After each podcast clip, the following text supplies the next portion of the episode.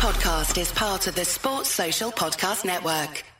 Before we get into this episode, let's touch on a couple of things. First, and first things first is MyBookie, guys. Um, we are still with them for a reason, and they're still with us. It's MyBookie. Get in on this action while you still can. They're the best place to do sports book uh, betting, really anywhere. Uh, they pay fast when you win. The ownership really cares. They have great customer service and they offer crazy props all the time. If you've been listening, you know what we're talking about. Um, you don't have to keep taking our word for it. Just go check them out for yourself. Um, you know, if you do that right now, you'll get a 50% deposit bonus using promo code Capital Boys 25. That's capital B O Y S 25 you'll get a 50% deposit bonus towards your bankroll. Go check them out. Um, they're not going to be around forever. Next up is TixBlitz. Um, give me just a second to talk about our new friends, the official ticket provider of the Armchair Media Network. You know, unlike other ticketing providers that sneak in extra fees and unexplained service charges at TixBlitz, the price you see is the price you pay. Um, unnecessary fees shouldn't prevent you from seeing sporting events, concerts, uh, Broadway shows of your choosing whatever you're buying tickets for, you need to go to TixBlitz.com and enter the promo code armchair. That's capital A R M C H A I R at at the checkout. You will receive a 5% off your total ticket purchase. That's TixBlitz.com, T I X B L I T Z.com. Promo code armchair.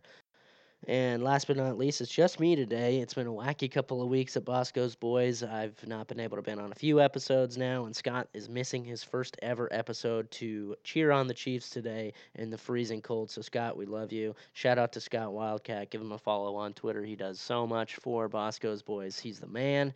And with all that said, we've got Matt Hall today from K State Online. Let's start the show.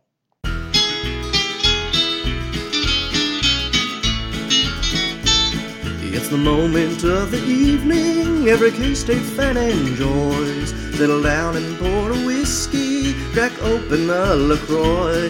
Please put your hands together and make a little noise for your favorite Wildcatters, the handsome Bosco boys. Ooh, Bosco's boys. Right, it's the Bosco's Boys podcast. It's a little bit different this time. First time ever that there's no Scott Wildcat, so I'm, I'm a little nervous. I'm swimming in the deep end, but we've got a familiar voice, sexy, sexy bald club, um, Mr. Matt Hall from KSO. Welcome, Matt. Hey, thank you very much. Uh, I, I would say I would say I'm in that club. Clearly not the president. You know, maybe maybe a Brian Smoller I would think might be our leader, but uh, I like to I like to claim membership. So appreciate you pointing it out. Smoller, I would say, is a pretty good nod for for president. I mean, he's, yeah, he's pretty ridiculously good looking. Yeah, and somebody has to run the show. You know, I mean, the show. Yeah, why not him? I'm I'm fine with that. Um, so no beer of the pod today. I'm very ill. Just a little What's... little coffee. Coffee. I wish I no Bailey's in it this time either. What's so the just, what's like the Nyquil of the pod? Do you have a brand? Um, you know, usually when I do medications, I just I never buy a name brand. You should yeah. never do that. Don't get Nyquil. Just get the thing that's right next to Nyquil. That's the generic. It's gonna be like a fourth of the cost, and it's literally the exact same thing. So how does how does that even work? Like how does you know, I'm probably ruining your, your show here, but how does that even happen? How's that a thing that people like? I understand. Is it just the packaging that people get excited about? I don't know. I mean, it's just branding. That's what they see. They see yeah. Nyquil and they want Nyquil, but they never check the label. It's the exact same thing. So yeah. don't ever buy the brand. But hey, you know, people. There's there's our tidbit of the show. That's our advice of the show.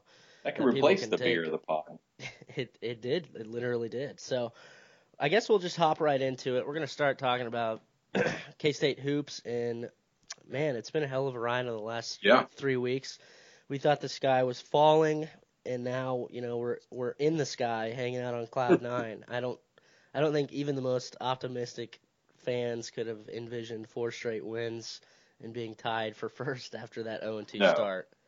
No, I I sure didn't. I mean, for one, I I remember when Wade first got hurt um, looking at the schedule and being really optimistic and saying, well, and this was before the Texas game even, and saying, well, if if they could somehow go four and two, if they could, you know, if they could beat Texas, um, West Virginia and TCU at home and then somehow win at Iowa State or Oklahoma, that would be great. You know, so I mean, before I saw him play without Wade, I thought that that'd be best case. And then of course they lose to Texas at home by 20 without Dean. And I thought, well, I'm not sure they're going to get to four and two. Um, I mean, I didn't think they would at all, you know, like everybody. The, the tech loss, I think, was fine. Uh, the way it started uh, makes it feel worse than it was, but like anybody else, when they were 0 and 2, I was looking at West Virginia and thinking, man, they already have to win a game. You know, I mean, this is a must win already. And then they get down, uh, you know, 17 to 3, I believe, for the second game in a row, and they're down 21 in the second half. So, yeah, anybody who at that point thought, well, you know, in about a week and a half, they'll be 4 and 2 and in first place or tied for first place in the league. They're, uh, they're smarter than, well, at least me, you know, cause I wasn't, I didn't, I didn't see that, that turnaround coming that quickly. I mean, yeah, it's crazy. Even without, even with not knowing that we started 0 and 2, looking at the first six games is it's pretty daunting. I mean, I was very Right. worried about Texas. Not Texas is always, you know, it's always going to be Texas. They've got immense talent every year. Right. They're going to be tough. And then, you know, West Virginia, I no, I did not anticipate. I mean, maybe maybe smarter people than me knew this, but I did not anticipate that No. would be this bad. And we always struggle with West Virginia. Huggins has kind of owned us, Yep. even in Manhattan. So I was hoping that we would, at best, be you know 500 after that stretch, and then maybe we could coast a little bit. But I mean, we've done an outstanding job to bounce back after being 0 and 2. It's kind of ridiculous, but it's looking like that West Virginia comeback was the catalyst that we kind of all hoped it would be. What changed in that second half that's carried through to today? I think, and I don't, I don't want to be the cliche guy to say it's what Barry Brown said, you know, to the team at halftime, but I think it's a combination of that, you know, and Barry more or less did tell the team at, against West Virginia that if you don't think we can win or don't expect to win, don't come back out on the floor. Uh, I think the team took to that, and I think also it was probably, and I'm personally a big fan of, of, of Cartier Diarra as a person and a player, but he wasn't playing well, and then he didn't get on the ground for a loose ball West Virginia uh, and he didn't get back in the game. You know, so I think it, I think it was Bruce Weber telling his team through the way he played, you know, or gave minutes like, "Hey, I'm done giving out entitlement minutes, so you're not going to play, Cardi." And then Barry telling them, uh, "Don't come out here if you're not going to play." Those things combined with making, I think, virtually every shot they took in the second half Yeah. against West Virginia and scoring 50 against them in a half. Those were the things, you know. But it was talked about all along on your guys' show, in the media, you know, the more written media, whatever. Um, you know, how is this team going to handle the praise before the season? They probably didn't handle it pretty well. And those couple of things happening against West Virginia, getting down so much, having a guy benched, and having your leader tell you don't come out here, I think was the last straw, you know, in a good way. And ever since then, they've been probably, you know, when we talk about this, but you know, ever since the second half of the West Virginia game, they're probably the best team in the Big 12. Man, do we ever handle praise well? I, I honestly feels like we never do. But I, I know somebody brought that up on your boards once, but I feel like Yeah. every time we're super hyped up, we kind of kind of lay an egg. But maybe that's just You- I you know, remember, you- me remembering the bad. It- It's well, it's both, right? I mean, you're not you're not wrong. I think you can find a ton of instances of K State not handling praise well, and you'd be right, you know. But I think it's also what you said the second part too. People remember, you know, remember the bad because you know if I wanted to be super specific about it, I could say, well, they just beat TCU on Saturday. You know, I mean, like as far as handling praise, you know, everyone was praising them coming into that game, and how many posters were saying, oh boy, this is the kind of game they're going to lose. Then K State go and goes and wins it, and pretty convincingly. It was never in doubt. I don't think, at least in the second half, case it never trailed. And but you're not going to see all the all the people on Twitter or the message boards. And, I, I'm the same. I'm not talking trash right now. Getting on there and saying, "See, they handle success." You know, it's just it's just not as it doesn't get as broadcast. You know, as when things go not as well. It's just just this darn world we live in. I guess. You know. Are you a millennial? Uh, I don't know. I I don't know if I am so. either. I was going to call you one just to be funny if you were, but I don't I know mean, if you pro- are. I mean, probably. I might Yeah, actually sound- be too young, but I'm not sure. Ooh, you might be a cooler one. What's Are the you what's a millennial? I think you. I don't are. know. I've argued about this because I consider myself a Gen Xer. And then someone said, no, you're a millennial. I was born in 1981. And then so I went and looked it up and it seems like 81 is that line that's, that's kind of right on the fringe, man. I'm either a, I'm either a Gen Xer or a millennial, but I claim Gen X because what generation sounds cooler than Generation X? It's pretty cool. Oh, I'm. Well, I'm 91, so I'm probably a millennial. But Yeah. uh, we are going off on some very good tangents already. What I uh, sorry, loving I'm a bad guest. This So what happens when Scott's not here to whip us back Right. into shape. you'd be like, Um, okay, guys, let's talk about Barry Brown. so are we finally seeing the team that we, we expected to see this offseason? I kind of think so, you know, and it is one of those things where I'm sitting there yesterday talking to Nelson. It, it- it's always easy to say in hindsight, but I'm like, well, it's funny, you know. I, I guess here, I'm rambling. The best way I can answer this is this: we were talking about where do you think K State could be ranked, you know, in the polls, and I said to him, I said, this isn't going to happen. But if I had a vote and I was a voter and I was somebody who voted the number 12 or number 13 preseason, I'd probably vote at number 12 or number 13 because when you were voting him at number 12, you know, before the season started, did you expect him to be better than 14 and 4, 4 and 2 in the Big 12 and, you know, tied for first in the league at this point? Probably not. That's probably about who you thought they were. And you, and you didn't also know at that time that they're going to play six games without Dean Wade and the first two Big 12 games they lost without Dean Wade. So I'm not saying they're the 12th best team in the country that's where I'd vote them necessarily. But if the question is, are they who we thought they would be at this point? I think that's a good way to frame it because when you were voting them in the top 10 around the top 10, what did you think they'd be 16 and 2 and 6 and 0 in the Big 12 right now? You know, what were you expecting? I guess I just think that, yeah, right now they kind of do look like that, that, that team. And I'd be interested to see if rankings start to reflect it. And in college basketball, there's probably nothing. Rankings are fun. I'm all about them because I'm talking about them right now. I know they don't really mean anything, but I'd be curious to see if people, you know, start to course correct a little bit and say, well, I didn't have them in the rankings, but big picture, they're probably one of the top 15 teams in the country right now, so I'm going to do it. So I guess that's the best way I'd answer it, you know? That's a great point, and I probably, you know, looking back, if I had to pick our record before the season and cut it off at this point, it'd probably be exactly what it is right now. Maybe Right. maybe a game better. I I probably would have picked us to beat Tulsa, but Right. um, you know, I I probably would have beat us. Well, let's see. Probably losses against probably you know Tech. We lost to Tech and maybe West Virginia before, or no, definitely at definitely at Iowa State. But this is probably exactly where it looked like we were supposed to be. So I don't know if you can. Obviously, voting doesn't work that way, but that's probably a very fair point. Yeah. I mean, and yeah, I think people looked at it and said, well, some people might have had them beating Marquette. Some might have had them losing to them.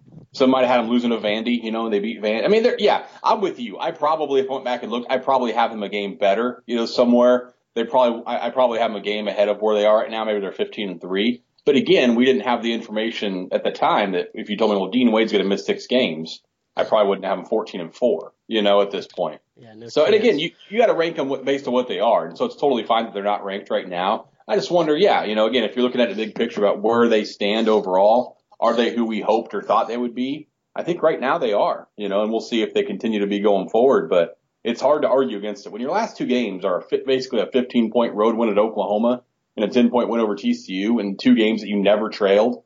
You know, um, you're probably you're probably playing pretty well. Yeah. So Barry started off the catalyst, um, and he kind of carried us a bit through this four-game stretch. But how massive has it been to get Dean back much earlier than we anticipated, Oh. and, and already playing at you know a high level? Well, that's the thing. Your last point you just said is already playing at a high level because uh, he was helpful at Iowa State, of course. You know, the nine boards helped. The lines about him spreading out the defense weren't just coach speak or whatever; they were true. But he wasn't a major factor in that in that in that game the way we expect Dean Wade to be. And so I watched that game and thought, well, it's great he's back, you know, because that means he's getting healthier. But then I thought to myself, it's still going to be three or four games until he's Dean Wade. Right. And um, and that wasn't the case, man. I mean, you saw it as well as I did. He, at, at Oklahoma, one game later, he looked like Dean Wade. He was incredibly efficient, shot the ball really, really well, was aggressive, and then he was the same against TCU. I mean, and that and that surprised me. I because maybe I'd be I'd be curious to hear what you think, but he wasn't playing great before he got hurt. You know, he was playing okay. So he was playing all right, and then he got hurt. So I thought, man, we're in for a five or six game stretch where he's feeling his way back. And then all of a sudden, he's the Dean Wade we thought he'd be all season long, almost immediately. And it's made, uh, you're right, Barry's been the guy, and he deserves all the credit in the world. But to have this Dean Wade back this fast was unexpected. And yeah, it's a big reason why all of a sudden they look pretty good again. I mean, I genuinely think that that Oklahoma game was probably the best we've seen of Dean this year Yeah. in terms of you know offensive aggressiveness. It looked to me. Do you think that this was a deliberate coaching strategy that they immediately were like, let's just let's just Yep. go to Dean immediately, if it works, let's get his confidence going. If not, you know, whatever. We still have we still have our game plan. But it looks like they're like, give it to Dean every time down the floor. Let's get him going. I think I think it's exactly what happened. I mean, we know it fortunately because Chris Nelson, you know, is the smartest person on our staff. He asked Bruce Weber straight up yesterday in post game. He read he rattled off like the first five or six plays that Bruce called against. And this is TCU, you know, Right. um, but against TCU, and asked him. He straightforward. He said, "Hey, there are a lot of football coaches who script plays. Do you script plays as a head coach for, in basketball?" Because he said, you know, you ran these five today where they scripted, and Bruce straight up said, "Yep, we sure do." Um, and he admitted, you know, honestly that they do script their first five or six possessions of offense. And so for you to ask if they did it at Oklahoma, I'm sure they did, you know, because it looks like they do. But it's just fascinating because that's something we never. I mean, maybe maybe I'm you know under a rock or whatever, but I don't think we hear about that. You know, with the point you just brought up, we talk all the time about Andy Reid or whoever it is scripting these first number of plays. You know, Andy Reid reference today. Um, you know, scripting this, but in basketball they do it too. So I think you're right. I think they got in there and they said, well, we're going to tell Dean, you know, these first X number of plays are for you to shoot, and if you don't shoot, you ruin the offense. And uh, I think, and I think it worked, and he's done really, really well. And I think you were keen to catch it because it wasn't an accident. I think, I think they did it on purpose, and it's worked out for him. Well, one, either that Andy Reid reference is either going to leave people I know because it's going to be after the game. depressed. Yeah. but um, what are your thoughts on the nickname, the law firm Brown and Wade? Did you hear that? no, but no, I missed it apparently, but I love it. Like I laughed immediately, and I think it's fantastic. It's I so mean, it- good. I had not it heard sounds- that before. I'm It sounds giving exactly like one. I'm giving credit to that announcer who I think coined it. I've I've not heard that before. I think that's pretty good. I think it's wonderful. I mean, and put them in put them in suits, you know, with kind of a. Do you ever watch Better Call Saul or Breaking Bad or those kind of shows? Or anything? I watched all of Breaking Bad and I Yeah. watched um first first one and a half seasons of Better yeah, Call Saul. Which is more than enough. So you get it. I mean, yeah. So those two in a suit with some like some neon, colorful background and bad graphics on the bottom of the screen. Like I feel like you and I could put this together. You know, Oh, like do you do you you know do you need rebounds? Do you need defensive tenacity? You know that kind of stuff. And then you're just flashing pictures of them in suits up at the screen looking serious. Like we don't we'd have to get pictures of them in suits. But if we had those things, we could get this law firm of Brown and Wade rolling. Absolutely. I've got a buddy, you know, out in LA who's trying to write shows.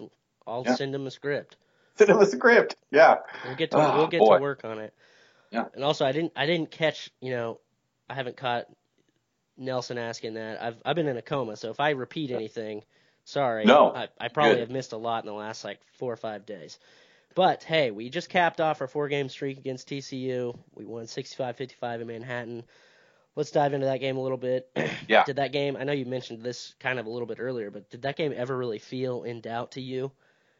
No, I mean there were a couple instances where I was surprised that TCU got back in it, and give them credit. You know, they're without Kouat Noi, who's one of their best players, maybe their best shooter, and there were three or four times in that game where K State got it to ten or twelve that I thought this is over and it's going to get to twenty, and then TCU, Desmond Bane shot it well. Alex Robinson turned it over a lot, but he's a really good player.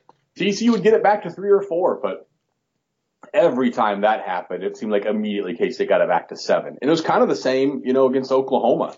Um, and so no, I never got the sense that the game was in was in danger. Um, and I think that speaks to how how much they've controlled the game these last two games. Not only, like we said, have they led every second of them, it, feels like they've led by five to eight or ten. And it was the same start too. I mean, the Oklahoma TCU games, both games, they were up basically eight nothing, eleven three, and it kind of felt like it was over. And it wasn't because you know Oklahoma and TCU are good teams and they hung around. But I think that's the thing that's as impressive as anything. The Iowa State game and even the West Virginia game, K State was presented opportunities that they were fortunate to get, and they took them. Um, but the Oklahoma and the TCU games, they were just the better team from you know from tip to the end of the game, and it wasn't ever really in question. Yeah, I mean, I had zero confidence that we would we would even win that West Virginia game, even when we Right. were winning with a minute left. But yeah, I mean, the TCU game was just one of those odd games where you're in control the entire game, but TCU just wouldn't die. I mean, Right. credit to them. You know, they'd be a really really tough team if they're at full strength. So I kind of feel for them. I like TCU. Dixon's too. Dixon's real solid. And he's very complimentary of K State. I mean, you know, you get in these post game pressers and and we could judge all these coaches and that kind of stuff. But Dixon is one I really like too because it comes off super genuine. and I think he believes K State's really good. You know, I think he believes this team could have done some different things to win the game, and he's probably right. They've played a lot of close games with K State, but I'm with you. I'm a Jamie Dixon guy for sure, and I'm also pulling, you know, for TCU to have to have a great season. So Barry cooled off a bit yesterday, ended up with 10 points. Dean, you know, kind of continued his good form with 15, but the main man was X, who led Yep. all scores with 18 points. How big was that for his confidence? big, and I think Bruce Weber was thrilled about it because he's been trying to tell us for, and, and people are listening, but for three or four or five games how well X is playing, even without scoring. And, and Bruce kind of walked in there, and he, I felt happy. I think he felt happy to say, well, they'll understand this time because he had 18 points and shot it well and was efficient, um, and, and that was great for him. But I think for X. It, I don't know. I think it helps. You know, no doubt about it. Make, we've talked about this a lot. You know, making shots is a lot about confidence, and and it helps for him to have that confidence. But I don't know I, I think he really has graduated to the point that he doesn't care, you know, much about his own game. I think he is one of those players now who's just as happy to say that, oh, I shut down Marial Shayok or Desmond Bane or whoever it is. And if he gets 12 to 18, that's awesome. But I, I don't think he needs that for his confidence as a player. But as a shooter and an offensive contributor, like you mentioned, it is huge. Yeah. Um, because, because yeah, Barry can have four straight games where he misses every shot and it's not going to matter, you know, as far as his confidence. But for X, you're right, it does. And I think him having some go down and getting some confidence going just will make him that much more difficult to defend because he, it's been a little while, it feels like, since he had a game like this, at least offensively. It seemed to me that he passed up a lot of open shots Yep. yesterday and kind of deferred to driving. Do you think that that has to do with his the confidence in his shooting right now, or do you think that was maybe a coaching adjustment and they kind of whispered in his ear a little bit? I think you're right. I think it was the first thing, and I think he he did still do that yesterday. And and Bruce Weber even commented yesterday, and this was about X, so you didn't miss this, but he commented that you used to tell Dean, you know, you can't be more open than open. You know, there's no more open Right. than open. And if you pass off, if you pass that up, you're gonna you're gonna mess up our offense because the shot we're gonna take later on will not be as good. And I think I think you did still see it with the X some yesterday. I think I think if I was going to criticize K State offensively over the course of the season, I would have taken the route you just mentioned, not about ball movement or do they run an offense, blah blah blah, but about passing up open shots because I do think that's been an issue, whether particularly about among X, uh, Cardi and Mike McGuirl at times, where they will get on the second or third pass of a possession a great look, whether it's from three or whatever, but in their head it's either not confidence in the shot, they think it's too early in the possession, whatever it is. They make that extra pass, and inevitably that possession ends with Cam or Barry taking a contested 17 footer. You know, Right. and uh, and you're no. So I, I I think he, even though he played well yesterday, he still did it. I don't think it's coaching. I think you're right to suggest it's confidence or you know just just believing it's the best shot. And I think that's the next the next step for this offense. I mean, is is not being afraid. You know, Barry's going to take that shot, and Cam's probably going to take it, and Dean's probably going to take it. But they need those other guys to take those shots when they get them, or else it does make offense harder. Right. We'll definitely touch on this a little bit later, but 60 of the 65 points were were scored yesterday from the starters. Yeah. Is something that you're concerned about? I feel like our starting five, you know, is as good as almost anyone, but we're Right. kind of lacking that depth contribution. Uh, yes, I am. I think that's the the biggest concern. Like the starting five, you're right. I bet it'd be fun a fun activity to take some time and go down the league or the top 25 and ask which top which starting fives you'd really take over K State's because it's probably not a bunch. But after that, it's been it's been not great, and I think that's a surprise. I mean, right? I think I think that was probably at least me, and this is somebody who you know would come on your show and say they could be ranked number one or and go to the Final Four and all those kind of things. And I was basing that in large part because I thought they would have so much depth. I thought Cardi would be uh, you know, sixth, you know, sixth starter, you know, I mean, that quality. I thought Mike McGuirl was going to take a jump. I thought Austin Trice was going to be able to con- contribute, uh, more than he has. And if you talk about those three guys, Cardi's been really inconsistent. Mike has played pretty well as of late, and that's made a difference, but he still hasn't been, you know, the Creighton Mike McGuirl that we thought we'd get all that we wanted to get all the time now. And then Austin Trice, who I really like, and I think he's a great guy and might still have a chance to contribute. But let's be real, right now he's not giving anything. So after those first five, you're right, they're not getting a lot. Levi is Levi Stockard is struggling. So the only time, right, when I think K State felt like they're in danger yesterday, or I guess Saturday, was when Mac got two quick fouls and they had to go without him. Because when Mac was in the game, um, he's not K State's best player, but they were a much better team than TCU. And you're right, that's the concern. But you have to hope, you know, if, if they could get you know, Cardi and Mike playing better, and then either Levi or Austin contribute, they should be fine. But those aren't things that have happened consistently yet, and that'd be my biggest concern too. Is is can they play all those guys 34 minutes a night? You know, meaning the main four or five, and get away with it? Because right now they kind of have to. It seems like. Yeah, let's touch on Mac a little bit. Another game where he was, you know, limited to time due to foul trouble. He only played 19 minutes, but you know, I thought he made the most of those minutes. He only had Yeah. eight points, but when he was in there, he was a definite force. Um, what can we do to get Mac to stay on the floor? That's, the- that's the greatest question. I mean, I thought he was really good yesterday too, just like I thought he was really good against uh, against Oklahoma. But you're right, it's the it's the minutes. I mean, 19 from a starter is not enough, and it becomes. And, and I know this isn't your question, but it becomes than one of those things. It's better than five, which he's done. You know, I mean, I'm random side note. I remember when I was doing the grades after every game. You know, I remember giving Mac like a C after a game, and everyone just killed me for it. Like, do you not see how well he played on defense and everything? And I think he played six minutes in that game. I told people, I was like, guys, he is the starting center, and he played six minutes.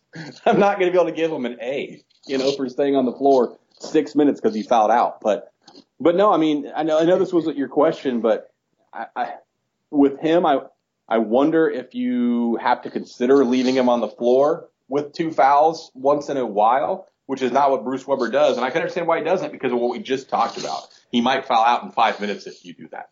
But I think they have to question it or at least really stress to him, you know, Mac, this is a 40 minute game. Please, please, please, in the first five minutes on every screen you set, make no effort to move and get a net little more of them.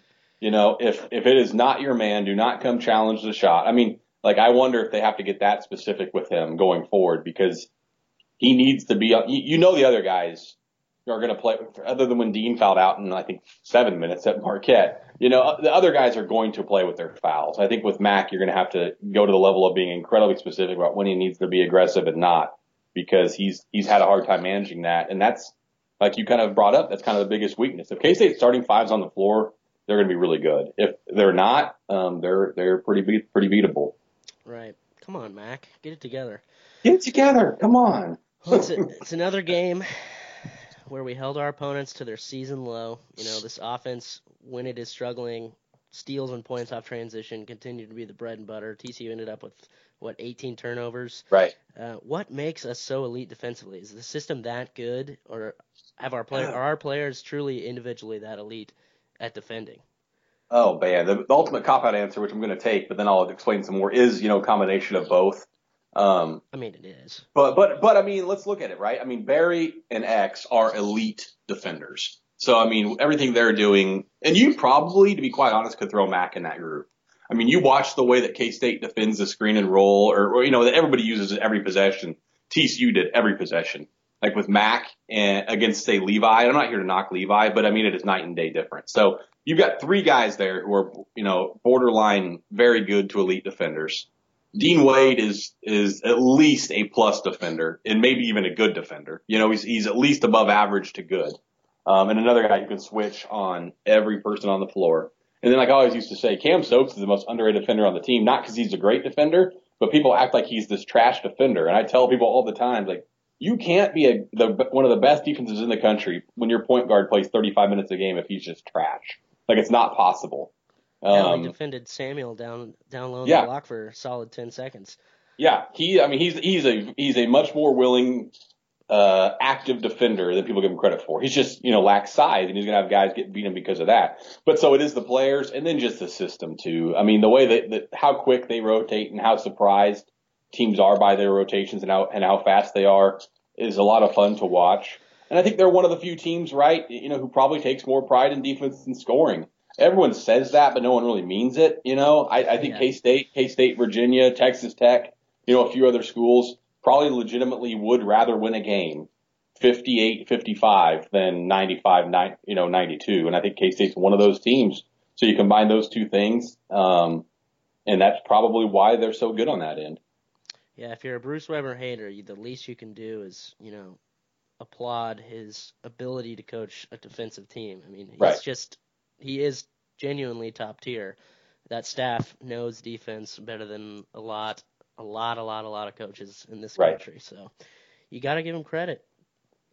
Oh, So no doubt about it. big time game Tuesday. Um, kind of feels kind of feels like KU did last year. It's slightly different. There's a lot of going to be a lot of hype and a lot of hope going in for the chance to be in first place. You know, with a win, and we kind of laid an egg last year.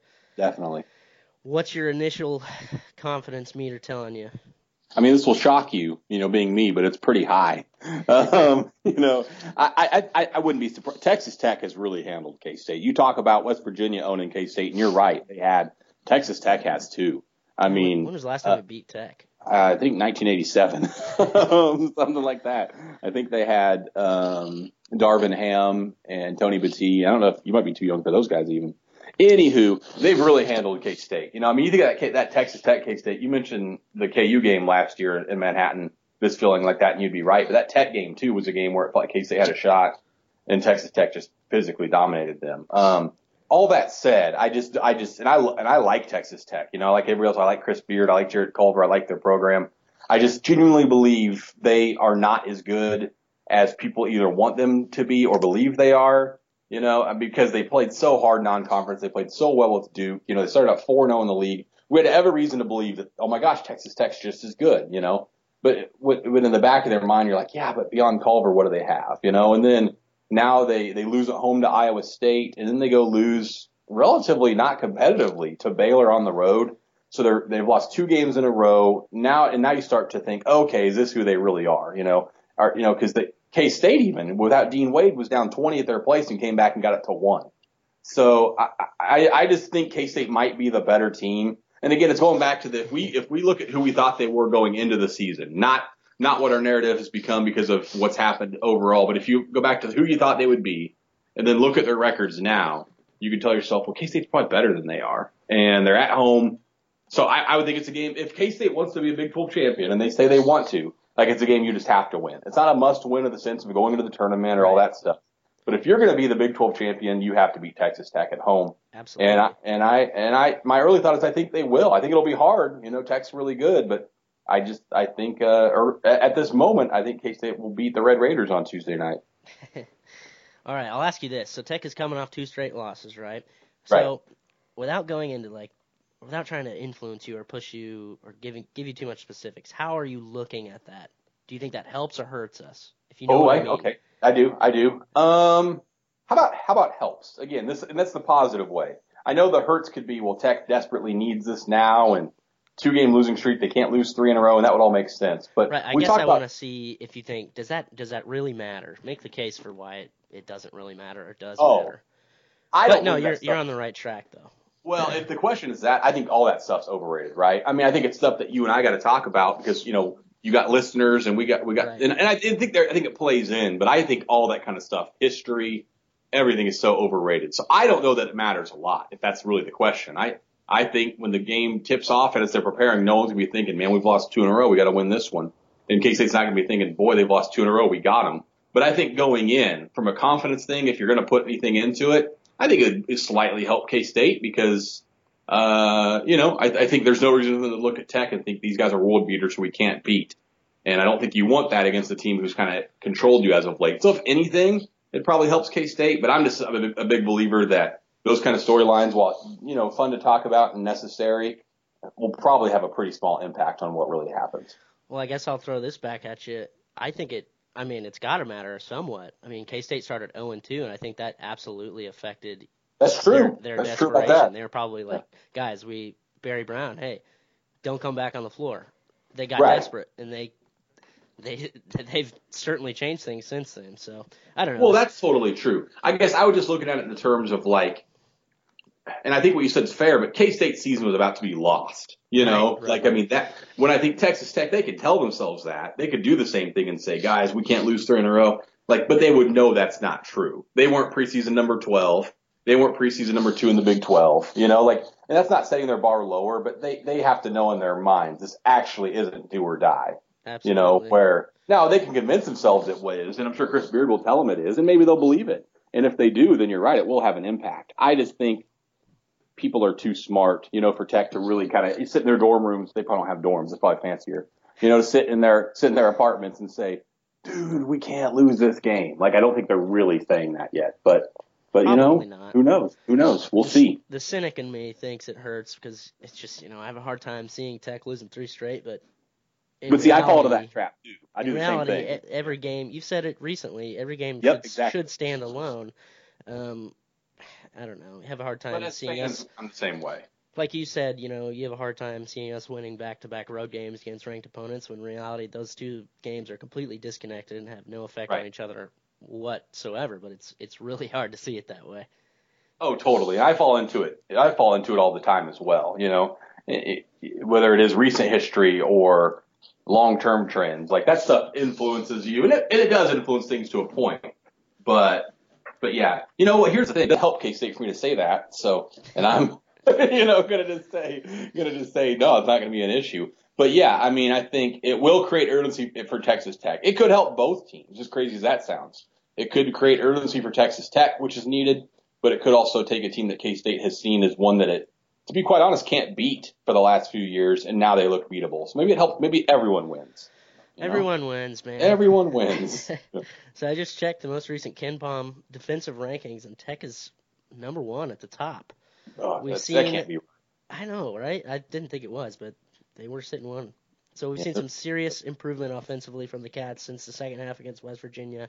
Can we continue that trend, or do you foresee us struggling against this Tech D? I, I think it's going to be a struggle. You know, they are legitimately very good. They've had a couple of rougher outings, which is why I kind of joke about the KenPom thing, you know, because I think Iowa State got in the 70s on them.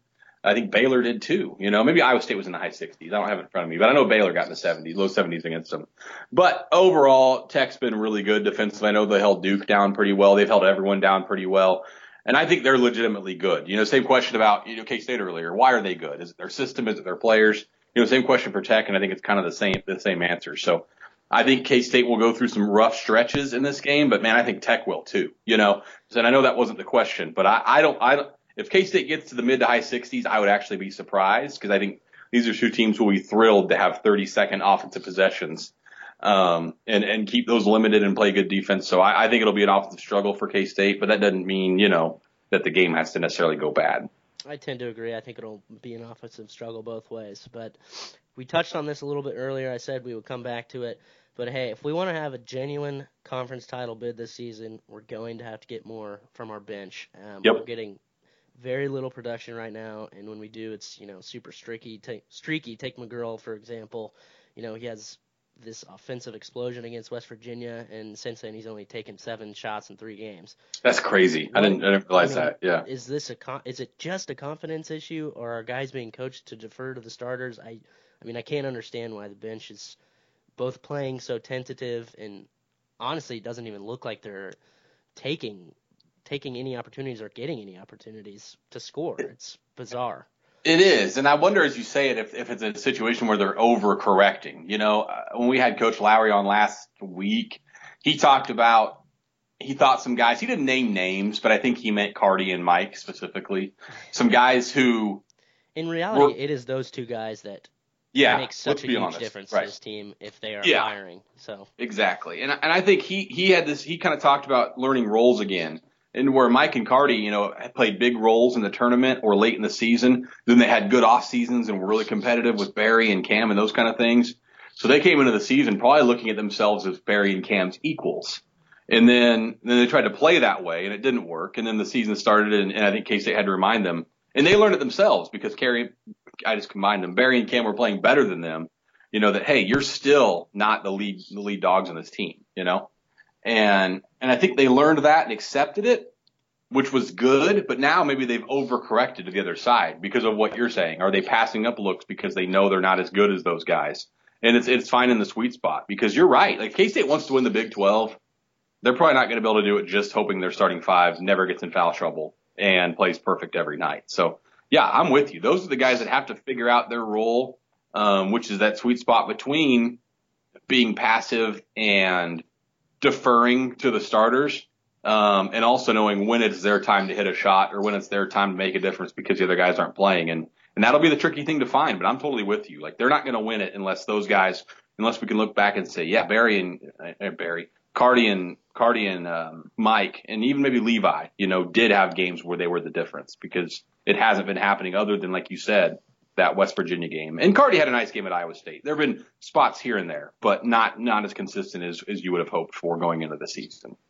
No, I mean somebody's going to have to step up. It cannot be just the starting five. We've seen how bad we've seen this season how bad we can get when we're when our starting guys are in foul trouble at Marquette. Right. I mean, we were atrocious. We couldn't get That was rough. done. Yeah. That was probably the worst, you know, foul trouble game I've maybe ever seen. But I'm hoping, I'm hoping slowly but surely we'll get there when it starts to matter. Yeah, yeah, and I'm and I'm the same. And man, a couple of weird games. Now I'm, I'm probably taking off track again, but that Marquette game was crazy for foul trouble, and then the Tulsa game being the opposite, where I've never seen a team, you know, have no fouls. I mean, in the last few minutes of the game, to where neither team, you know, could put somebody at the line. Yeah, just a couple of weird games there, but they did affect, you know, negatively both times. I mean, so yeah, if K State didn't have its full starting five, like you said, it's an issue, and uh, it's going to happen at some point. You know, they're going to have games where they're not available, so uh, those two definitely need to step up. What was that game? 48-47? I could go ahead and Yeah, black, black 47, that out of 46, my something memory. like that. And the crazy thing too is, and we talked about this, and it's so dumb to say, but the most overrated thing in, in assessing teams, and I'm ready to sound, you can criticize me here, is wins and losses. And I know that's all they play for, and I get it. Like that's the only way you can do it. But that Tulsa game, for example, like if Cartier's tip had fallen in, which it almost did, no one would ever talk about that game again. They'd say, well, that was ugly, but K-State won it, you know? But because it didn't fall, it was this atrocious performance, you know? And I know wins and losses are what pay the bills and what make a difference, but it just is funny how simple, you know, one, one different make or miss or outcome can make you feel like a game was terrible or, eh, not so bad. Hey, not a lot of teams are going to hold Tulsa to 47 points this year. That's right. That's right. good. That's a badge of honor. All right, man. Texas Tech. Give me a couple predictions here. Final score and leading scorer. Who you got? What you- Final score, and you know what? Scott Wildcat's not on here, but if he was, I know he'd be thinking Matt's going to give eight different scores over the course of the next four days, which is true. Um, is true. But I'm gonna but I'm gonna lock one in right now and say it, and I'm gonna stick to it. I like K State 58-55, and I believe the leading scorer will be Dean Wade, not Barry Brown. You know, maybe 16, 17, something like that. But K State 58-55, Dean Wade leads the way offensively. Okay, I'm gonna go 60-58 Cats. I had Dean, but I'll I'll pivot to X. I think X continues to build off of that that breakout game he had, and he's gonna terrorize the Red Raiders. Now, I want you to give me two keys to V. I'll give us one, and I'll start it Okay. off. Limit those scoring droughts. We've done a be- much better job in this four-game stretch of not going completely anonymous. You know, on offense for long stretches. Our worst one this season came against Texas Tech. We got down 14-0 we got to continue to avoid those to be successful and get a W on Tuesday. That's the best key to V. I mean, so I'm going to take the second and third best, which would be similar to the first game, make somebody other than Culver beat you. I think Culver only had, I don't have it in front of me, but he only had like nine, six. I don't think he's in double digits against K-State. The game in Lubbock was Barry Brown did a great job. So I think that philosophy will, will and should work if you can make it happen again. Uh, and I think number two or number three, however we're ranking these, is that atmosphere in Bramlage better be the best it's been in years. Like to be quite honest. Yeah. I mean, I just think they deserve it. You know, the students back, no one have not had a good crowd really all season. TCU was okay. Um, but you know, they're tied for first. The game's for first place. They've won four straight. K State needs to have a real home court advantage in that game. Um, and I think if they do, those other two things, you know, the scoring droughts and Jarrett Culver may not be as hard to deal with. So K State controls two of them. People like you and me kind of control the other, although I can't yell from press row, but I could certainly stare at somebody if I, if needed. And, You should bring um, a- I think those, Bring a laser pointer. I could. I told Mason both of K-Man he has to yell Mac attack every time he scores, and he told me no. But it was loud enough in there that every time Mac dunked, Mason did scream Mac attack, you know, and was able to get away with it. So yeah, laser pin, mean stare, Mac attack, something. But I think that's the one we can control. And then if K-State can take care of the scoring droughts, like you said, and Jarrett Culver, then I think they'll have a pretty good chance to get a big win. Ah, I really hope the crowd's good. I don't have a lot of faith in our our fans to show up. There's so many tickets available right now. Right? I saw, Right. which is you know scary, It's- but As low as like two dollars, I saw. two bucks, yeah. As long as Yeah. the students show, hey, they're back in town. It's a big Right. game. I hope that just hope the word gets out that you know everyone's caught up and knows what's going on. But Right. Me too. Little bit of a pivot here. Four way tie at the top of the conference right now. People are saying Big 12 is as open as it's ever been. Do you actually believe that? People say that every year. I have a good friend last night who said to me, "Man, I think KU's as vulnerable as they've ever been." And I told him, "I was like, you tell me that every year." and he's It, like, it feels that way. He's like, yeah, I think I do. I, so, I, but the funny thing is that it might be true. I mean, it really might be this time because if you look at if you look at the top four, you know, uh, K State's already you know won at Iowa State and Oklahoma. Texas Tech hasn't. Their only top four win is against K State at home without Dean Wade, and they've lost to Iowa State at home. You know, Iowa State has lost to K State at home. KU hasn't beat any of the top four, and they have just lost to an 0-5 West Virginia team. And their only road win is five points over a Baylor team that lost their best player for the season the day of the game. I mean, so I, I guess my point is like if you wanted to, and K State is the only team who has, you know, they they have a road loss to one of those top four teams, but a road win over them too. So K State's probably just from that perspective in the best shape. And then you look at TCU's good. Uh, Oklahoma, I think, is pretty good. Texas, I got, I finally admit, it's better than I think. I think even Baylor somehow is not trash. So I think, yeah, it is probably on paper and real, and in reality as open as it's ever been. But until, until Kansas gets like two games back of somebody and then doesn't win it, they're still, of course, the smart pick because, uh, well, they win it every year. I think they were two games back last year, like midway. Oh, they through. probably were. You're right. Okay, until until KU gets like nine games back. then nothing And feels then- safe. then I'll say, yeah, then I'll say, okay, it's over. Um, but I, I, I, so I get it, but man, people just say it every year. So until it happens, I'm going to be very much on the KU's going to win it. Um, train. Alright, uh, well, let's let's argue about it. Okay. Why don't you argue why KU is going to lose this year, and I'll tell you why they're going to win because that's Why they're going to lose. Okay. Um, again, so their schedule, they still have to play road games at K State, at Texas Tech, and at Iowa State. No, wait, at K State and at Texas Tech. They have Iowa State at home. So they still have to go to the, they, and they still have five games left against those top four. I think that's the most of any team left in the league. So I don't love their schedule compared to their peers. They, unlike the years in the past, they don't have the Frank Mason, Devonte Graham. They don't have that senior guard who's going to carry them through it. Instead, it's a you know it's a junior transfer in, in Dedric Lawson, who's every bit as good of a player as those guys and probably better, but he's not going to have the ball bringing it up the floor, controlling it every possession. So I think I think that's the difference, and they just don't you know losing Azubuike is a monster for them. I tell you that's the player K State feared most, even last year on their team. It wasn't Graham, it wasn't it wasn't even uh who's the guy who left early. Um, the guard they had. What's I don't know. How can I remember this? Who had a big tournament? But either way, it was it was as Azubuike. Yeah, I mean, who was it? Who left? It was a transfer they had for one year. I can't believe I forgot this. Who they had such a big year last year? I'll look it up. But um, but it was it was always Azubuike, who they thought KU's biggest problem was for them. So for them not to have him, for them not to have a guard, and they have, you know, Dotson and Grimes, they have guards, I know. But for them not to have that, I think is what makes it different than the years past. And I think there's probably been some distraction created by the Adidas stuff. And I, and again, I'm just somebody who, you know, 10 minutes ago said that stuff gets overhyped and I still believe that. But I think there was, was part of it. I mean, I think they were, have been worn down a little bit by it. So I think if I'm arguing against them, it's, it's those reasons why I wouldn't pick KU, you know, to, uh, to win it again. I think those are very fair. You touched on a lot of good stuff, but I'll tell you why they're going to win. Because it's KU. You know, they've done it Yeah. 14 years in a row. They got the toughest home court advantage called college basketball. Yep. They got the best coach in the conference, um, and probably the most talented team. they tend to start slow, I think, sometimes in the league, but by game 10 or 12, they're gonna, Self's going to have those guys running like a well-oiled machine, and it's going to be business as usual. You know, they have the mental edge, they have a physical edge, and I just think the conference is going to eat itself again before KU implodes. Um, I don't think Tech is really that tough of a place to go to win games. Um, they've got a huge mental advantage over K State. They've Yep. what? How many times have they beat us in Manhattan in the last? I think like, I think like a hundred of the last hundred and two. It's just crazy. So I just don't see it. I don't see it yet. But if I were to argue, I would say that the biggest. If I were to argue what you did, I think honestly the most important thing beside Azubuike is they don't have that senior leadership at guard. I mean that's Yeah. that's huge, and we've seen it already.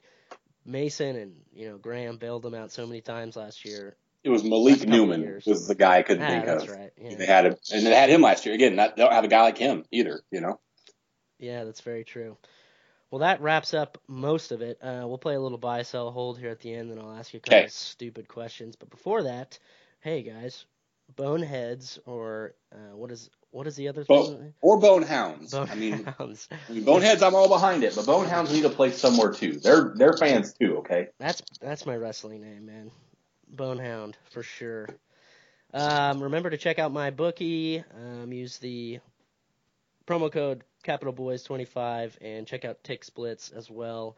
Capital Armchair promo code. Let's jump into some buy, sell, hold.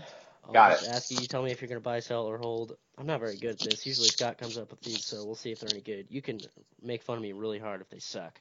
We'll So see how it goes. one, buy, sell, or hold. The field wins the Big 12 conference regular season. Uh, hold. I'm I'm not going to say hold every time because it's lame. It is But- lame. I should have just said buy or sell. You should take it out. Take it out. Say I can't do it. Start right. over. I can't, can't, do it. Okay. I can't do it. All Buy or sell? Buy, buy or sell. The field wins the Big 12 conference regular season title. Buy. Ooh, that's Yeah. gutsy. Yeah, I, like I it. know. I know. like it. I know. It's there's a lot of hope in that, but buy. All right, buy or sell. K State final Big 12 record, 11 and seven. Is that like you mean like that better or worse than that? You mean No, like? I see. That's probably better as like an over under, right? you're right. I mean, I see your point. Like, I mean, you could say, you know, yeah, would it be better than that? Like buy or sell better than 11 and seven? You know. Okay, we'll do that. Uh, oh man. Well, so I'm picking to go either 12 and six or 10 and eight in that scenario. Uh, I think 12 and six is more likely. So buy, buy it again. wow, 12 and 6 Mhm. I'd, I'd be pretty happy with that. Oh, I would probably be happy with it too. Okay. Now I don't know. Would they have to go to go 12? They're four and two, so they'd have to go eight and four the rest of the way to go 12 and six. And that's pretty good. Yeah. That's doable. But it's doable, right? I mean, and your next two are Tech at home and at Oklahoma State. If you get those two, then you don't have to go six and four the rest of the way. And we got a pretty good stretch there for a little while after, you know, after Tech. I mean, we obviously have KU in there, but yeah, well, that's doable. They might, go, 84 is, six- they might go 16 and should be 16 and two. I feel like that should be the question. jeez, that would be amazing. All right, next question. K State finishes top three. Um, I mean, I, I'm being such a homer here, but bye. I mean, I believe it though. I mean, I'm They're- buying they're- that. Let's go. Yeah, top three. Give it to me. Yep, I'm in there. Yeah, their next, you know, you've got, look at this. You got Tech at home. You know, that's a tough game, but at home winnable. At Oklahoma State, they're terrible, you know. Uh, KU at home, and that's tough. But then Baylor, Texas, Iowa State, West Virginia, Oklahoma State, that's the next group after that. I mean, holy cow. You could, you could do some work. Uh, winning on the road is tough. Yeah. But hey, we're making light work of it recently. So, Seems easy. Yeah. all right, K State makes the Sweet 16. okay, I'm gonna sell. Uh, I'm gonna sell, even though you know this makes no sense with everything I've done. Tournament's Um, hard, man. Yeah, it's just so hard. Yeah, I just feel like I'm safe to say sell. Like you know, if, if it was like three weeks from now and we're and having like a well, it'd be longer. But if we're having like a fun tourney prediction, Bosco's show, I'm probably picking them the national championship. But right now, buy or sell, I'll sell that Okay, okay. because of the depth, like you've talked about. You kind of you kind of sold me on that. Like, uh, I just Yeah. yeah, I don't know. The depth is going to wake up eventually. Well, now I'm buying Surely, it. surely. I mean, It's that e- it's that easy to turn me around. the starters have woken up. It's ta- it's going to take a little time, but I feel like we're going to get more out of our out of our bench eventually. Yeah, Um, man. All right, next question. K State has a player on the first team All Big 12 team. I think buy, yeah, buy. I think Barry Brown's in great shape for that, and of course Dean Wade will have a shot too. So buy. Yeah, I'll, I'll buy that up. I really hope Barry gets on there. I think he deserves it more than more than anyone. Okay, this is a this is a, a stupid one here. Good, good.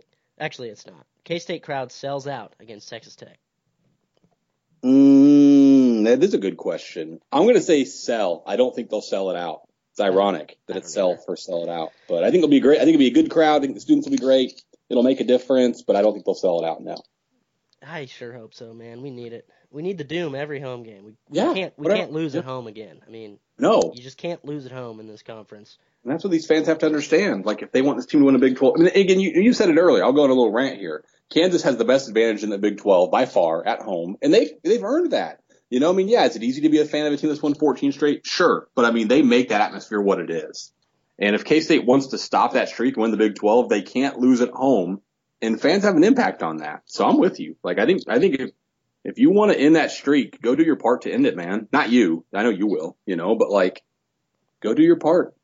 I won't actually, but Oh. you know, I, Well, you would if you could. I can't really make many games, but You don't live here, okay? There's a lot of people who live in Manhattan, right? You know, I think the population's above 11,000. So if you want to make a difference, I'm working on up. I'm working on getting to the Texas Tech game. I'm I'm looking into it. yeah, you All right. should. You could stay here. You're gonna like this one. Sandstorm is played during the Texas Tech game. Oh, this is a great one. I and I tell you what, I think this is a surprisingly easy buy. I think Gene Taylor knows when to hit the sandstorm button, and uh, I think he's going to hit it against the Red Raiders. Do you think Gene has like his own personal like sandstorm button, kind of like a nuke, Pretty much. like the nuke briefcase?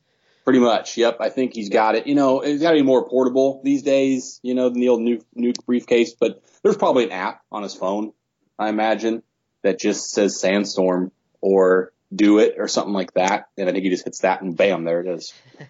God, that would be awesome. I would love to see that button. Yeah. All right, and his finger, just, and th- just picture his finger hovering over it, you know, and he's thinking like, is this the right time? and he's You just, know, like, like, pouring sweat. right. so exactly. He's like, we're up four. Do I waste it here? You know, or You only get one. you only get one. Right. Yeah. And this is not basketball related, but Chris Klieman makes a bowl game next year. I will make a purchase of that and buy it. Um, you know, and I think that would be a quite an accomplishment, but I think they're going to end up being deeper. You know, they were playing at one point last year with something like 69 scholarship players and five of those were walk-ons they gave schollies to.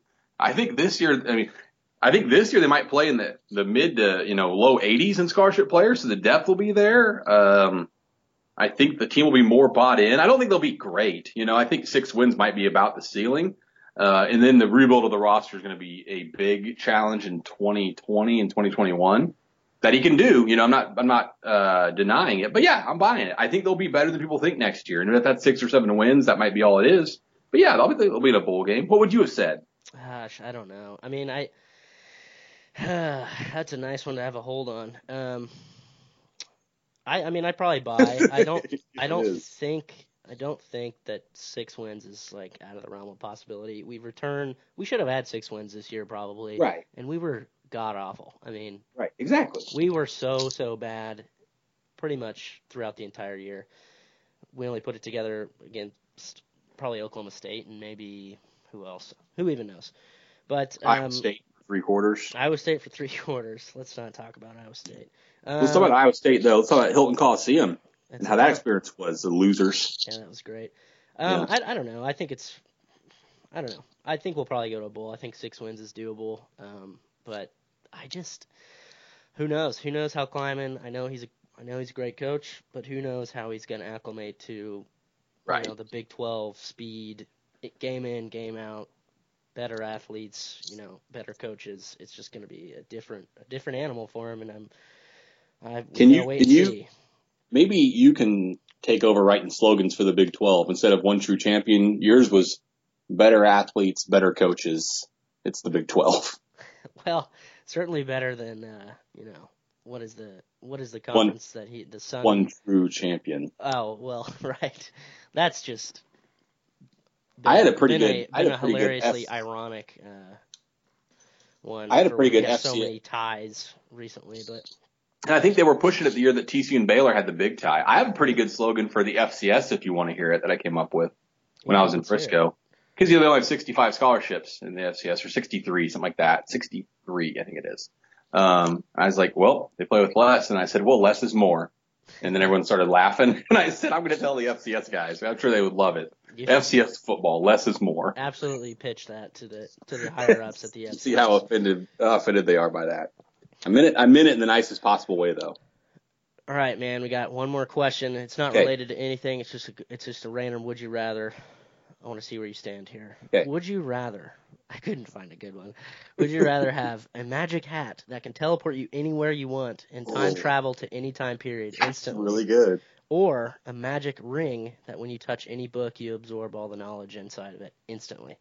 Now, this comes off really easy to me, and I'll be interested to hear your answer because I this might show how stupid I am. I'm doing the teleport all day, every day. Imagine I, not even the cool stuff, like going back in time to watch, you know, like the last time K State beat Texas Tech in basketball or something.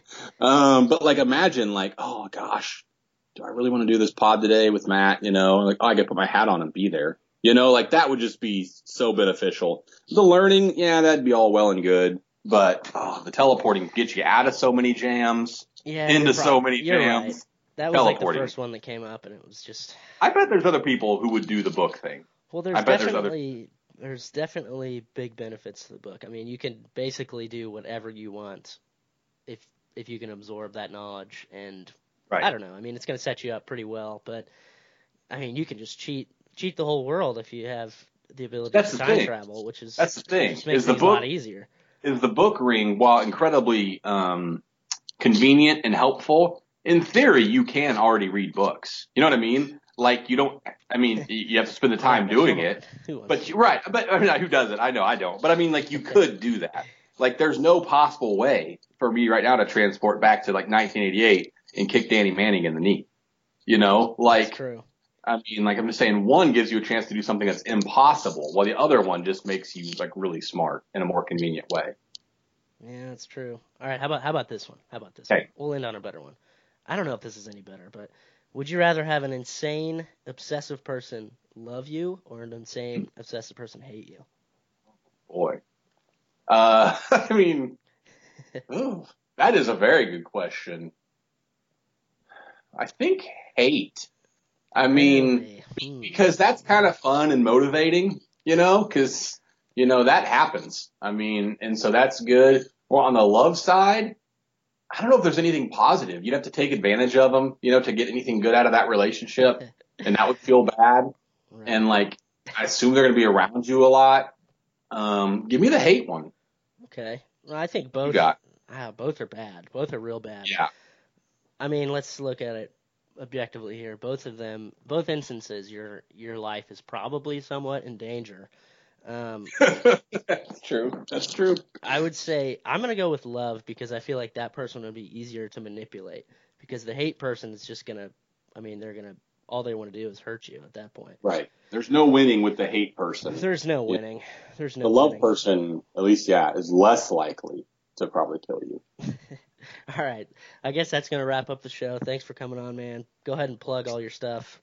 Oh, I mean, I appreciate it. I would say all the same places you said because they sounded good, like the bookie place and everything, you know. But no, just case K State Online. I would appreciate you taking a look at the site. There's a lot of free stuff on there. If you don't want to subscribe, If you put a look at our YouTube channel. It's always free, and everything goes on there first. So uh, take that a look at our K State on YouTube channel, and um, maybe follow Flanders on Twitter because no one really does. And and if you're so if you want to be nice to him and and ask him some dumb questions, I'm sure he'll he'll ask he'll answer all of them. I think it's at Grant Flanders. So that, that's the three I'm going to push today. He is the second best Grant that I know, but still in the top two. Oh wow, that's so okay.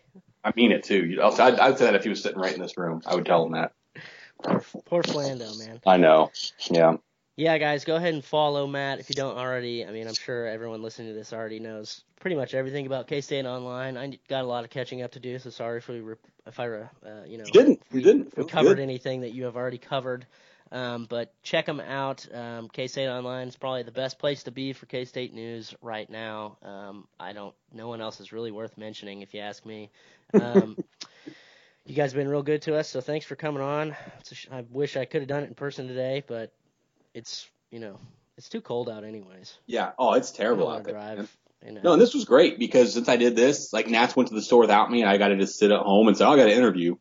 And um, so no, this was great. Anytime, anytime. well, now you're also prepared for another Skype one in the future. It's We've- true. Oh, it's ready to go. I might have use this all the figured time. it out. Yeah. Well, you gotta download like a Skype recorder thing, which kind of sucks, but you know what? It works. Matt, thanks for coming on. Um, Yes, sir. appreciate you. Um, Hey, you get to mm. feel better, man. I will. I'm I'm on the way back. I'm on the way back, but I go believe it. Cats. Let's beat Texas Tech. Meet me at the Cat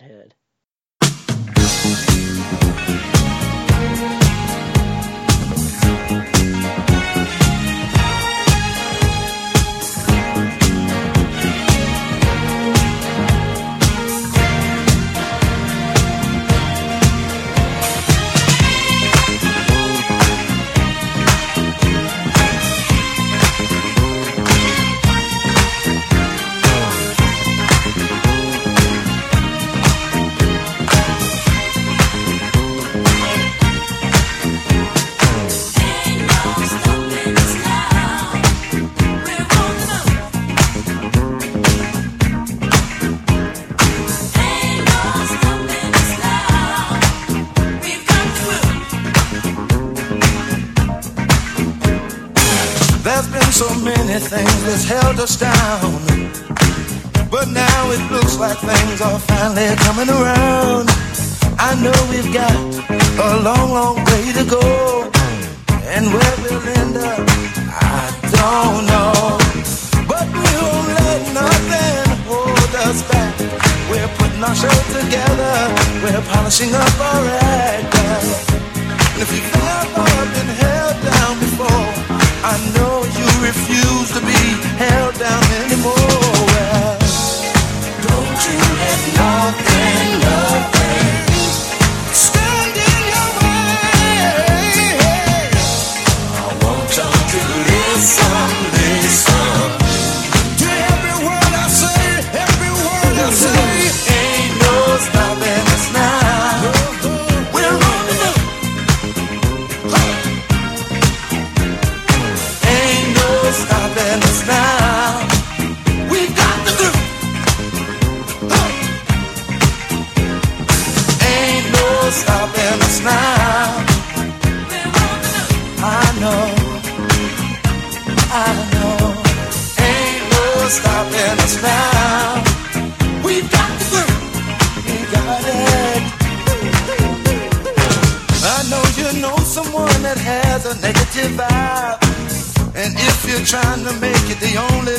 You. They really don't have nowhere to go. Ask them where they're going, they don't know. But we won't let nothing hold us back. We're gonna put our show together, gonna polish up our act well. And if you've ever